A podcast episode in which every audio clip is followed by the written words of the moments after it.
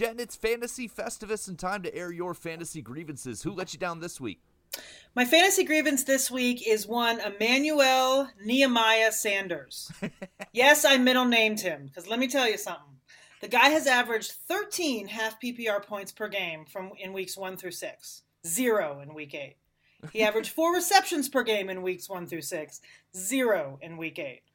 I finally decided to put him in my lineup after six weeks of not putting him in my lineup, and he got a, a not even a goose egg, a massive ostrich egg. So I am really mad at Sanders, and he is my Festivus player of the week. Yeah, how dare he? How dare he ostrich egg uh, Jen and all other fantasy managers who started him this week? I'm with you. Uh, now let's get to the show.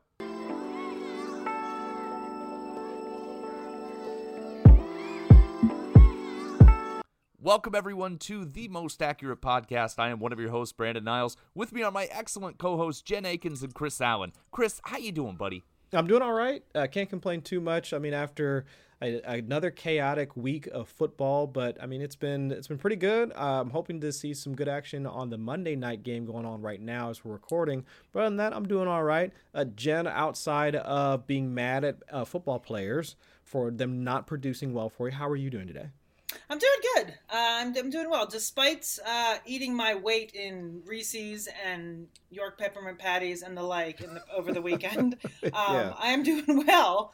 Uh, you know, I mean, look, it's no surprise that I ate a ton of Halloween candy because I do it every year at this time. But we did have surprises uh, in week eight in the NFL and fantasy world. So, Chris, why don't you get into what our surprises were? Oh uh, yeah, so the first surprise that I had was actually the, the not the fact that the Eagles beat Detroit, but just how they did it. Because I know, at least for me personally, I have Jalen Hurts on a couple of teams. I even rostered him in DFS. In my, he was my cash game quarterback for this week as well. And to see the Eagles win in such a, I mean, such a great fashion. Like, don't get me wrong but every time I got the update saying that, oh, the Eagles scored, all right, so that means that must be Jalen Hurts' number. All right, they scored a rushing touchdown. All right, so that should also mean that Jalen Hurts like got me some points. But to see him get passed by not once, not twice, not three times, four rushing touchdowns, not a single one going to Jalen Hurts, only 14 passing attempts. I mean, I I, I just I, I couldn't believe the the box score. I even had to go back and watch like uh, parts of these parts of that game since I was watching the Cincinnati game, which sent me to a whole other level of tilt. But just to see that game and how it resulted, I, I just don't know what to think about Jalen Hurts as, as of right now. After just this one blip, but a major blip on what we thought was going to be a productive fantasy season for Jalen Hurts. I mean, Jen, did you see this coming? No, and I like you have Jalen Hurts in a couple teams, and you know it's so frustrating. The Eagles scored 44 points, and Jalen Hurts really didn't have a hand in, in, much. I mean, he had 103 passing yards and 71 rushing yards and zero TDs. So um, it was super frustrating as as a you know manager that that has Jalen Hurts. It was super frustrating. You know, yeah. I mean, it's hard because you sit here week after week, and and you get the people out there that are comparing him, you know, to other other football players of the same, you know, draft class and all of that. And you know, he doesn't get a lot of respect. And I feel like he was finally getting to the point that he was. And then that was just a rough game um, from a fantasy perspective. I mean, as an Eagle fan, I'm sure that's great. They won, they won. But uh, yeah, I did not see that coming. It was a little little frustrating. Yeah, and I mean, Brandon, for you, I mean, are you now looking at this Eagles offense? I mean, completely differently. What they subtract Miles Sanders I mean, they're they're what we thought to be their RB one, but they lean even more into their running game. So are you now really looking at Boston Scott as a regular week fill in? Jordan Howard also getting put into the mix. I mean, Kenny Gainwell apparently is an afterthought for the most part. But I mean, are are you now just more interested in the Philadelphia's like running game than any of the passing weapons? I uh I feel like I have some sort of like issues because every time I think about this Philly game, I start one way and I end a different way. So I started with, nah, I don't really trust Boston Scott. I've never trusted Boston Scott. He's a good player, but he just never seems to have a consistent role. So uh, even when he has chances, I feel like he's kind of like my Damien Williams. Like whenever I expect him to do well, he doesn't. He only does well when I'm not expecting it. So uh, I, I kind of do that, but then I look and I'm like, he was their early down back. He was there before the game got out of hand. So uh, I, I probably am buying Boston Scott, maybe a little bit of Jordan Howard because he's been productive there in Philly before, if I have to. Uh, but the big guy that disappointed me was Kenny Gainwell because I thought – he would have a big role. He had eight targets and five carries the week before, and that's with Miles Sanders playing for part of the game. He's been getting targets regularly in the passing game all season. I was really thinking that Gainwell would play a big role. I ended that game going, well, Gainwell's worthless because all he got was 13 garbage time carries. But I think where I'm going to land is that this game was against the Lions, and the Eagles' offense thumped them. And I think that it's a complete anomaly from what we're going to see from Philly most of the season. I think most of the time we're going to see Philly trailing. We're going to see Jalen Hurts getting those Blake Bortles garbage time stats, which he's been really good at this year. And we're going to see Kenny Gainwell get four, five, six, seven targets a game because they aren't going to be just thumping the other team every single time where they get to run the ball that much. So that's what I'm taking from this game is that there's nothing to take from this game.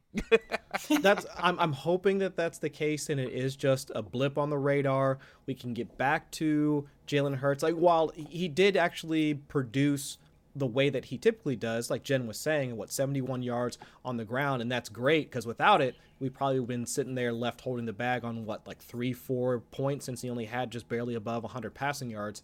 So at least he didn't completely kill us from a fantasy perspective, but definitely didn't reach the typical heights that he had as a QB1. I think he had he was like the only QB to have 20 plus fantasy points in all of his starts so far this season. So yeah, kind of a massive swing from what we had seen so far to start the season uh, in a bad way. But I guess moving on to my second surprise this week is a is a positive uh, positive swing for Michael Carter. Uh, now, I, was watching that game live because everybody knows I'm a Cincinnati Bengals fan, and I will say that uh, the Bengals had just like no answer. I, I know that the even after the during the press conferences, like they had a few folks had been asking the players, like, "Did you overlook the Jets?" And the response is just the typical response that players give. And but I, just watching that game, there's just no way that I can look at how the Bengals like played on defense and even just that offense as well. It's just they didn't have any answers for Mike White, which is hilarious to think about in retrospect. I mean, a guy that nobody really thought about prior to the game, but to see Michael Carter's involvement, what nine targets the week beforehand, 14 targets yesterday on like during that game. I mean, now he is at least for right now since we're recording this during the Monday night game. I think he was sitting at the RB1 overall spot like for week 8.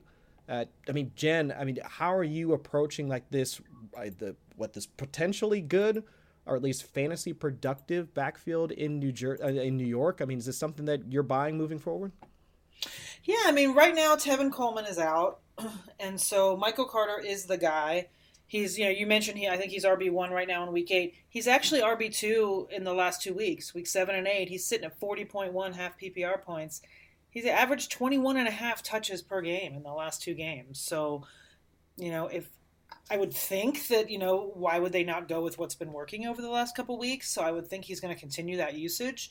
And as long as, you know, Tevin Coleman is out, I'm not sure how much longer he's going to be out. I know Ty Johnson has gotten a little bit of work here and there, but, you know, Michael Carter seems to be the guy there. And I feel like, you know, I mean, I think that he, I'm not sure what his roster numbers are right now, uh, but you know he might still be out there in some leagues, and you know I would think that they'd continue to ride that hot hand, and we may have actually you know have have a new a new running back you know in, in the league to count on for fantasy purposes. Because we all know with bye weeks and injuries it's slim pickings out there.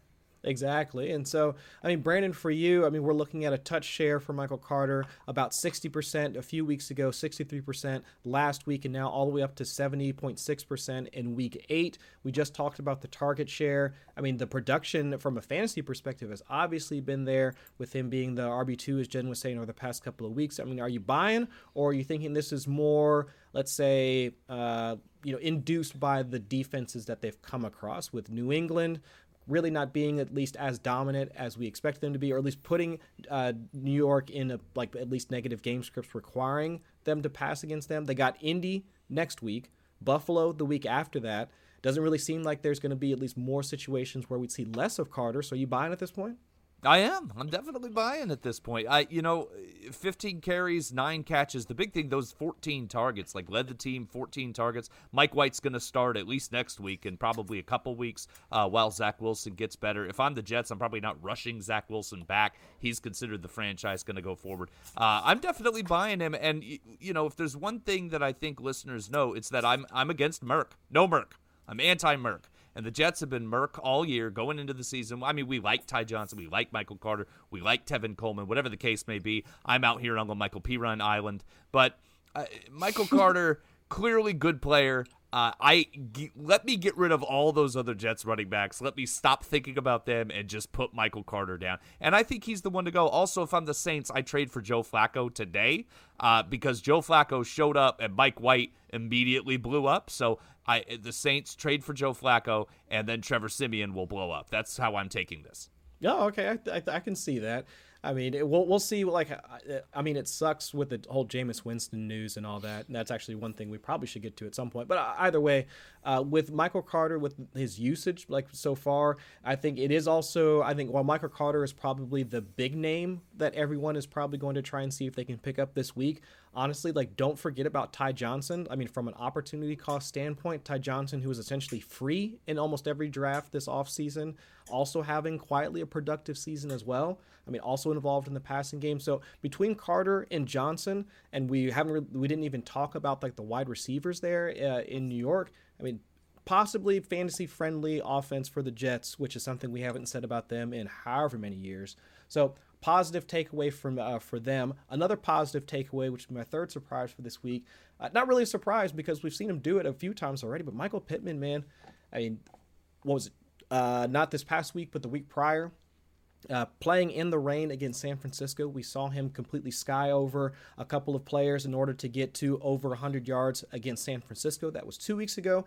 This week, while he didn't get over 100 yards, I mean, showed up big in the red zone for two touchdowns, had a number of big catches uh, when they were trying to at least uh, you know keep up with Tennessee, even though Carson Wentz was just determined to give the ball back over to the Titans. By the way, 15 targets, I mean, a season high for him. I mean, just seeing him now really assert himself as the wide receiver one for Indianapolis has got to be a positive thing for everybody expecting him to have that uh, sophomore season breakout.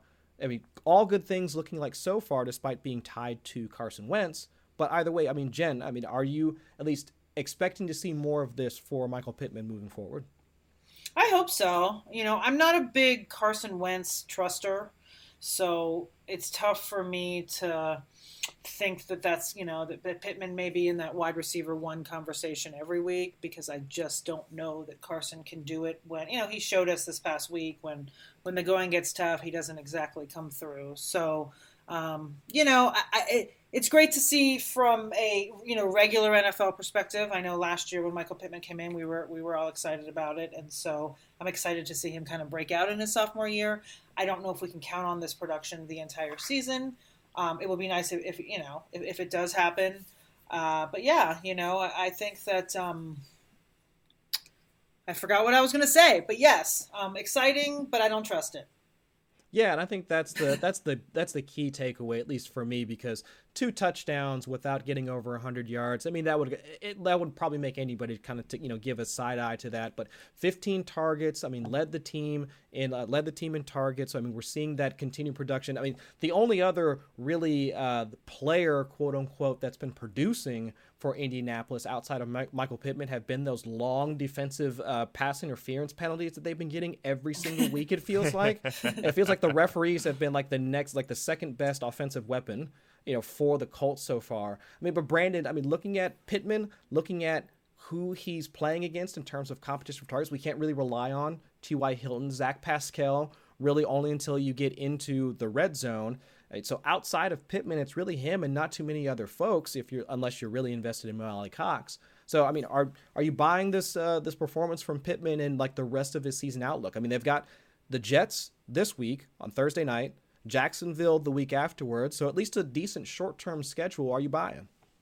I, am buying him as as a uh, as a red zone target, as like a, a flex play, uh, a matchup dependent guy. Uh, but where I want him is in a game where the Colts are going to throw the ball 35 times because I think that that's going to be the best benefit for him. He's going to get a touchdown now and again. I mean, clearly Wentz is looking for him in the red zone, but the Colts they want to run Jonathan Taylor and they want to throw the ball 25 times a game. That's what they want to do. So those 15 targets, I would eye with a grain of salt. I, I think that the defense is good enough to where they're not going to be in a whole lot of shootouts. I think they want to win games scoring in the you know high teens, early 20s. I think that's what, how they want to win, uh, or they want to run the ball. That's what they want to do. So uh, a little bit of mistrust in the targets, but he's definitely performing much better than I thought he would. I've actually never been a Pittman believer, so if I see this team getting into more shootouts and throwing the ball a little bit more, I'm going to be more interested in elevating him to that wide receiver two realm. But right now, he's my flex. He's my uh, matchup dependent guy, bye week filler. That's how I'm looking at him, based mostly on touchdown potential. Yeah, and I think that makes sense because if we're looking at even outside of the Carson Wentz, uh, let's say just the the risk associated with investing in a Carson Wentz led offense. I mean, the Colts have been at least at the very least league average in terms of neutral passing rate towards the back end of the league in terms of pass rate over expectation. I mean, this is an offense that is typically that has run through Jonathan Taylor, and we've seen that just an expanded role for him so far. So if this is more of a run first offense, while seeing Pittman get most of the targets, it's not like this is going to be an every week thing. I mean, even if you just again casually look at his box score, We've got more games of him having like three, four, five targets than what the almost the equal amount of three, four, five targets than these double digit target shares that he's had over the past like you know this week and uh, towards the early parts of the season. So without really knowing like what the Colts' identity is going to be like moving forward, especially after Wentz had yet another game like where he's thrown a couple of interceptions. It's just hard for us to see more volume or at least an increased volume for that entire Colts offense. So I get it. I mean, spicy pickup. I mean, I'm hoping that it winds up being the same. Like, uh, you know, his workload continues to increase over the rest of the season. But I mean, with with Carson Wentz in the backfield, who who knows? But all right, so moving on. I mean, Brandon, we talked about some of our surprises. Can you tell the folks right now about some surprises or a way to spice up some of their football season for the rest of the year? Listeners, let me tell you about the easiest and most fun way to spice up your football season. It's Underdog Fantasy and their brand new Pick'em game. Just pick over or under on your favorite or least favorite player's stats, and you can win up to 20 times your money in a single night. Underdog keeps it super simple with their easy to use website and mobile apps. Just pick between two and five players and win you some cold hard cash. First time depositors should head to 4for4.com slash underdog, claim your free 4for4 Pro subscription, and get $10 in bonus cash to play this weekend. All right, let's do the uh, buy or sell segment. Uh, Chris, Jed, we had some big injuries this week, and we're going to get to that. Uh, none bigger and none more impactful, and uh, honestly sad for me uh, than Derrick Henry, who's out indefinitely, had some surgery on his foot. Uh, they expect possibly the entire season, but right now they, they haven't committed to that time frame. Uh, Titans signed Adrian Peterson to their practice squad, uh, worked him out, and signed him in about 13 seconds. So uh, clearly they, they decided that was the way to go. Jeremy McNichols has filled in. Darrynton Evans is hurt as well. Uh, Jen, let's start with you. the Titans running back situation, go go. Um, yeah, really sad about Derrick Henry. It's a bummer for football. It's a bummer for the Titans. Um, listen, I mean, Adrian Peterson is what, 37, 38? I, am not really sure, but he's old uh, in football years, of course. And, you know, McNichols is, is the passing down back, and Evans is hurt. So I feel like well, we're, you know, people are excited to, to run to the waiver wire and pick up these guys. You know, they're not Derrick Henry, and they're not going to be Derrick Henry. And I think that they actually have a tough couple weeks ahead too. They they've got the Rams and then the Saints, which is not going to be easy. Uh, you know, on the, from a run perspective. So I feel like you know, for Peterson, we're looking at maybe our you know low RB two to RB three numbers. Uh, you know, I, I, wouldn't expect anything more than that. And I think McNichols, like I said earlier, he, he's going to be coming in on passing down. So I don't know that he's someone that um, to covet on the waiver wire unless you're truly desperate and in need of bodies, which we all are. So I mean, as long as you keep it in perspective that that's what you're looking at, I think you know both of them are fine for to pick up. I that makes sense to me, uh, Chris. I wanted to ask you kind of about how this affects the Tennessee Titans offense in general, because uh, Ryan Tannehill, uh, you know, the play action's been big for him, and the threat of Derrick Henry's been big for him. Uh, been able to make deep plays. Uh, obviously, we're interested in the usage to see if uh, there's more pass attempts, more passing during neutral game script. very interested in all that stuff, but also, can he be as efficient without the threat of Henry back there? Oh yeah, I still think so. Adrian Peterson, like while he might not still be the fastest runner out there on the field, might not be the most powerful runner out there on the field, but even when he was still playing for the Lions, it still looked like he has some of that juice still left in his legs, some of that power still left in his shoulders in order to like bang through for a few yards when needed. So, and with as much experience and with as much like just running back knowledge that he has, I think that he can at least provide enough of a threat, like you're mentioning, to linebackers and anybody that wants to try and sneak down in order to like play the like to play the pass or to play the run rather when Tannehill tries to set up for this play action moves that I think that they'll be okay. Now, will it be as like as uh, efficient? Will it be as effective? Obviously not. You're talking about a, a Hall of Fame running back that's you know basically like I think he's literally my age at this point. You know, going like as compared to Derrick Henry, like a literal superhero. But I still think that there's enough there that they can like at least work in between Adrian Peterson with Jeremy McNichols also factoring in as a pass catcher. It might take a couple of weeks in order for them to get into some sort of rhythm, adjusting to life without Derrick Henry. But I think overall, if we look out over the course of this, the rest of the season, or at least what is what are they saying, at least eight weeks that he's going to be gone, so if we're looking at over the rest of the regular season, I do think that they they can at least find some sort of norm to find uh, within the Titans offense. Yeah, let's uh, let's stick with uh, running backs here. I want to talk also about James Robinson, uh, that situation there for the Jags. Robinson went out injured. Sounds like he dodged a serious injury. We'll watch that situation as it goes forward. If he misses any time, Carlos Hyde came in had eight targets in that offense. Are you interested in Hyde as a short term? Option, somebody you can kind of pick up under the radar if Robinson misses time, Chris? I don't think you have much of a choice not to at least be interested in trying to pick him up at this point. I mean, heck, we were talking about having to play D'Ernest Johnson, you know, on that Thursday night game not just a couple of weeks ago, and nobody really knew who he was. So even though that the Jacksonville Jaguars they themselves are towards the back in the league in terms of like yards yards per drive, I mean scoring points, I mean heck they were barely able to move the ball against the Seahawks who have typically yeah. been an enticing matchup. So it's just it's not the best, but if but especially at this point with however many injuries that we've had to deal with at the position over the past three to four weeks, it would make sense for you to at least put in a bid for him, see if you can pick him up, and then at this point it's more he's more just a matchup based starter, but you might be forced into doing so just based off of your lineup. I that yeah, that's Seattle just ugly, ugly Jaguars offense in that yeah. game. Um, I one day we're gonna do like a whole episode on Laviska Shenault because the I'm just, I'm just gonna name him the just, Enigma. Just like he's just gonna be the Enigma. Him, yeah, right. I just I don't understand the usage for him because he can't. He went from.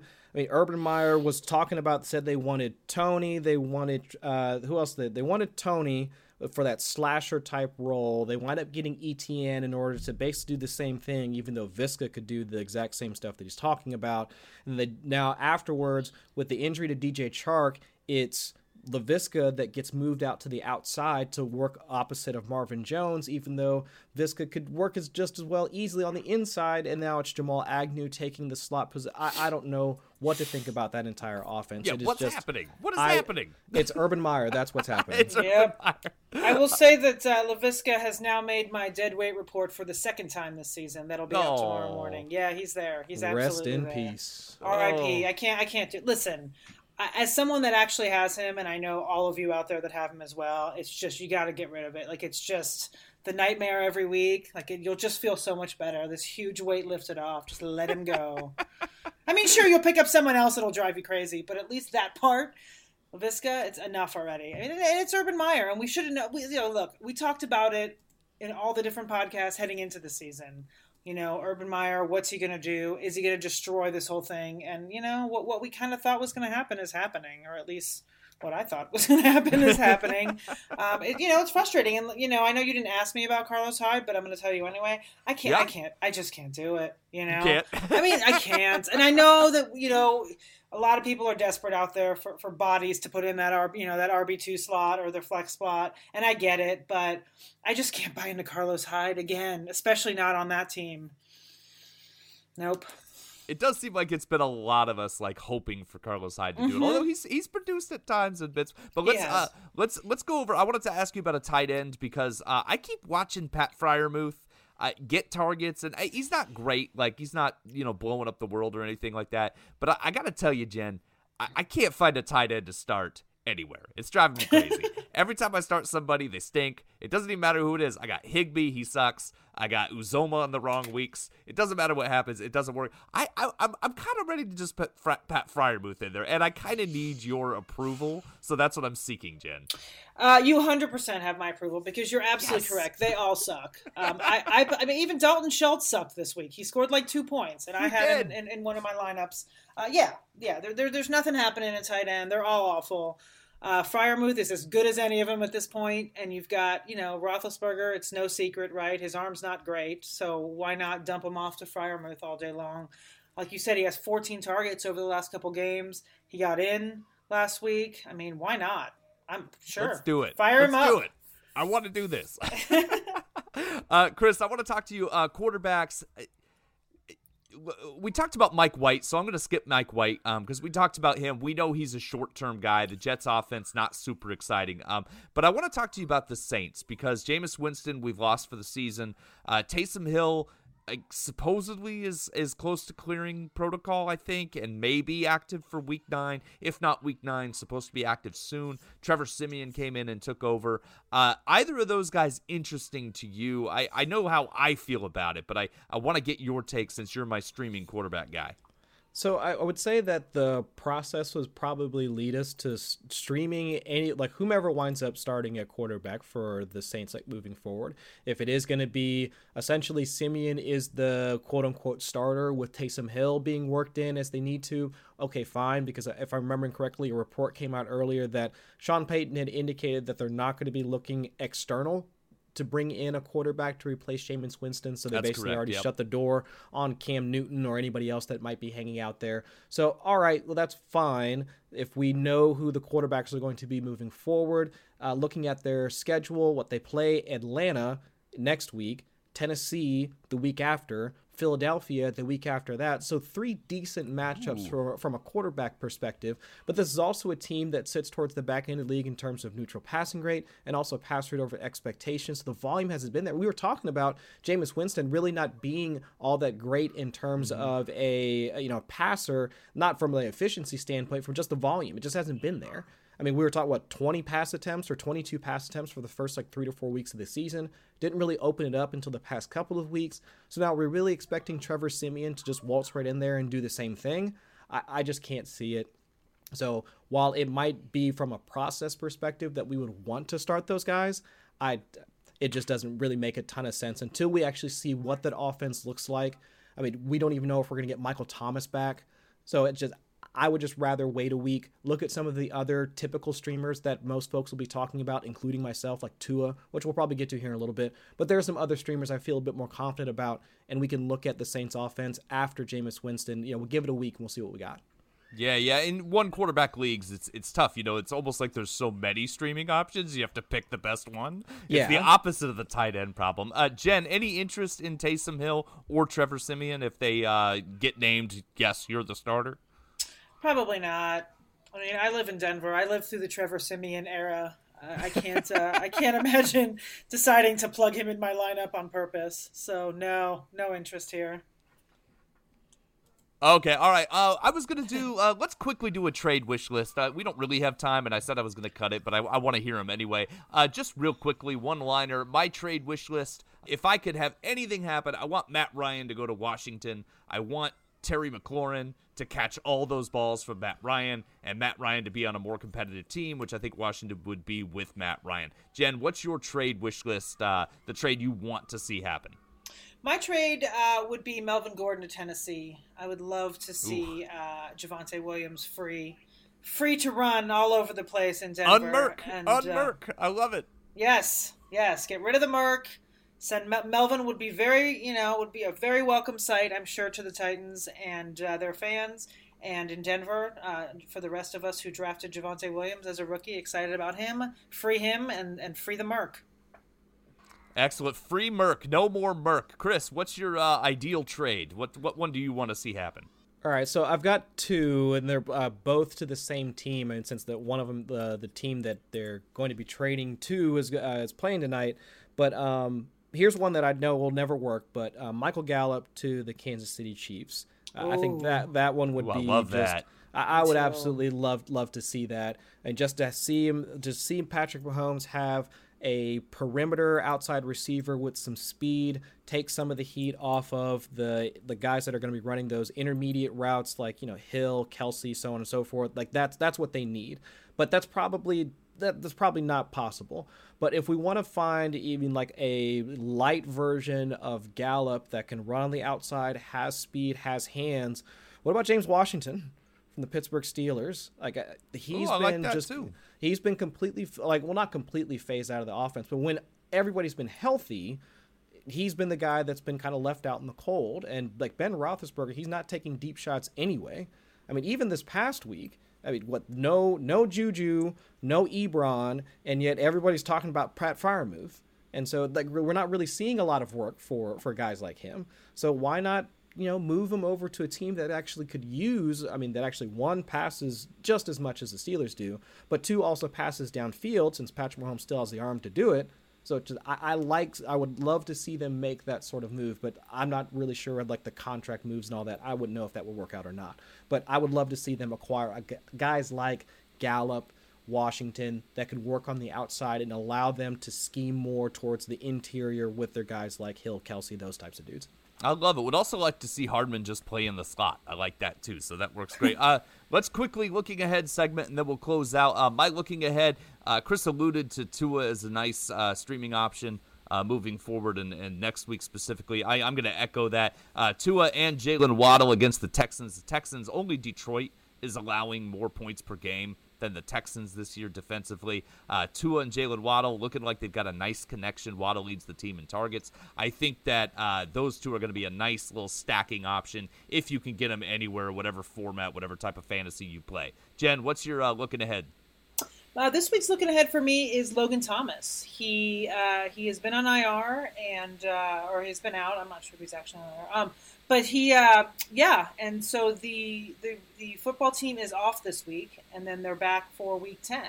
And his his rostership dropped to like right around fifty percent uh, once Logan Thomas did get injured. So he is around for certain leagues, and uh, I feel like yeah, I mean people are kind of forgetting about him because Ricky Seals Jones did a decent job filling in, but once again, Brandon, we were talking about tight ends being, you know, awful.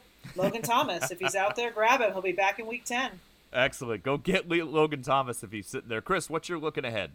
Well, since we talked about Tua earlier, I'll throw out another quarterback that I'm thinking about as of right now. So, um, Mike White, even though it pains me to say it, it didn't look bad. I know, like, I'm not expecting him for him to drop another 400 yards, like, uh, since they play on Thursday night. But they were like ninth in pass rate over expectation on week eight alone, and it really wasn't one of those games where it's like, you know, they were they had to play in order to keep up with the Bengals, but they were mounting a number of drives in order to stay competitive in that game. It's not like again, it's uh, from a game context situational type of perspective. It's not like they were getting boat raced and had to come from behind like Davis Mills did just this past week against the Rams. I mean, everything that he was throwing, he was being able to connect. Actually, I thought, to me personally, when I saw his throw to Keelan Cole in the end zone, I thought that was a touchdown. He should have come down with that. So I think there's enough there that with you know he's he's guaranteed to start on Thursday. Saleh already seemed like fairly confident, or at least excited about his prospects moving forward. Don't know what that means for the Zach Wilson thing, but at least this week, I believe they play the Colts on Thursday night, another defense that can be had. I think the situation sets up well enough that while we might be playing with fire a little bit, starting a Jets, uh, you know, Jets quarterback, he's at least in the consideration for for our purposes for uh, for this week. You talk me into it. You talk me into it. That's it. I'm, I'm, I'm Mike White, my guy this week. Chris, it's it's it's all on you. It's all the pressure's on you. I hope that's not the case, but it should be on Mike White. But yeah, I get it. Thank you, Chris. Thank you, Jen. Always a pleasure. Listeners, don't forget to subscribe to this podcast. You can follow us on Twitter at the Monday Mommy, at Chris Allen FFWX, and at Two Guys Brandon. Thanks so much for listening. Have a good day.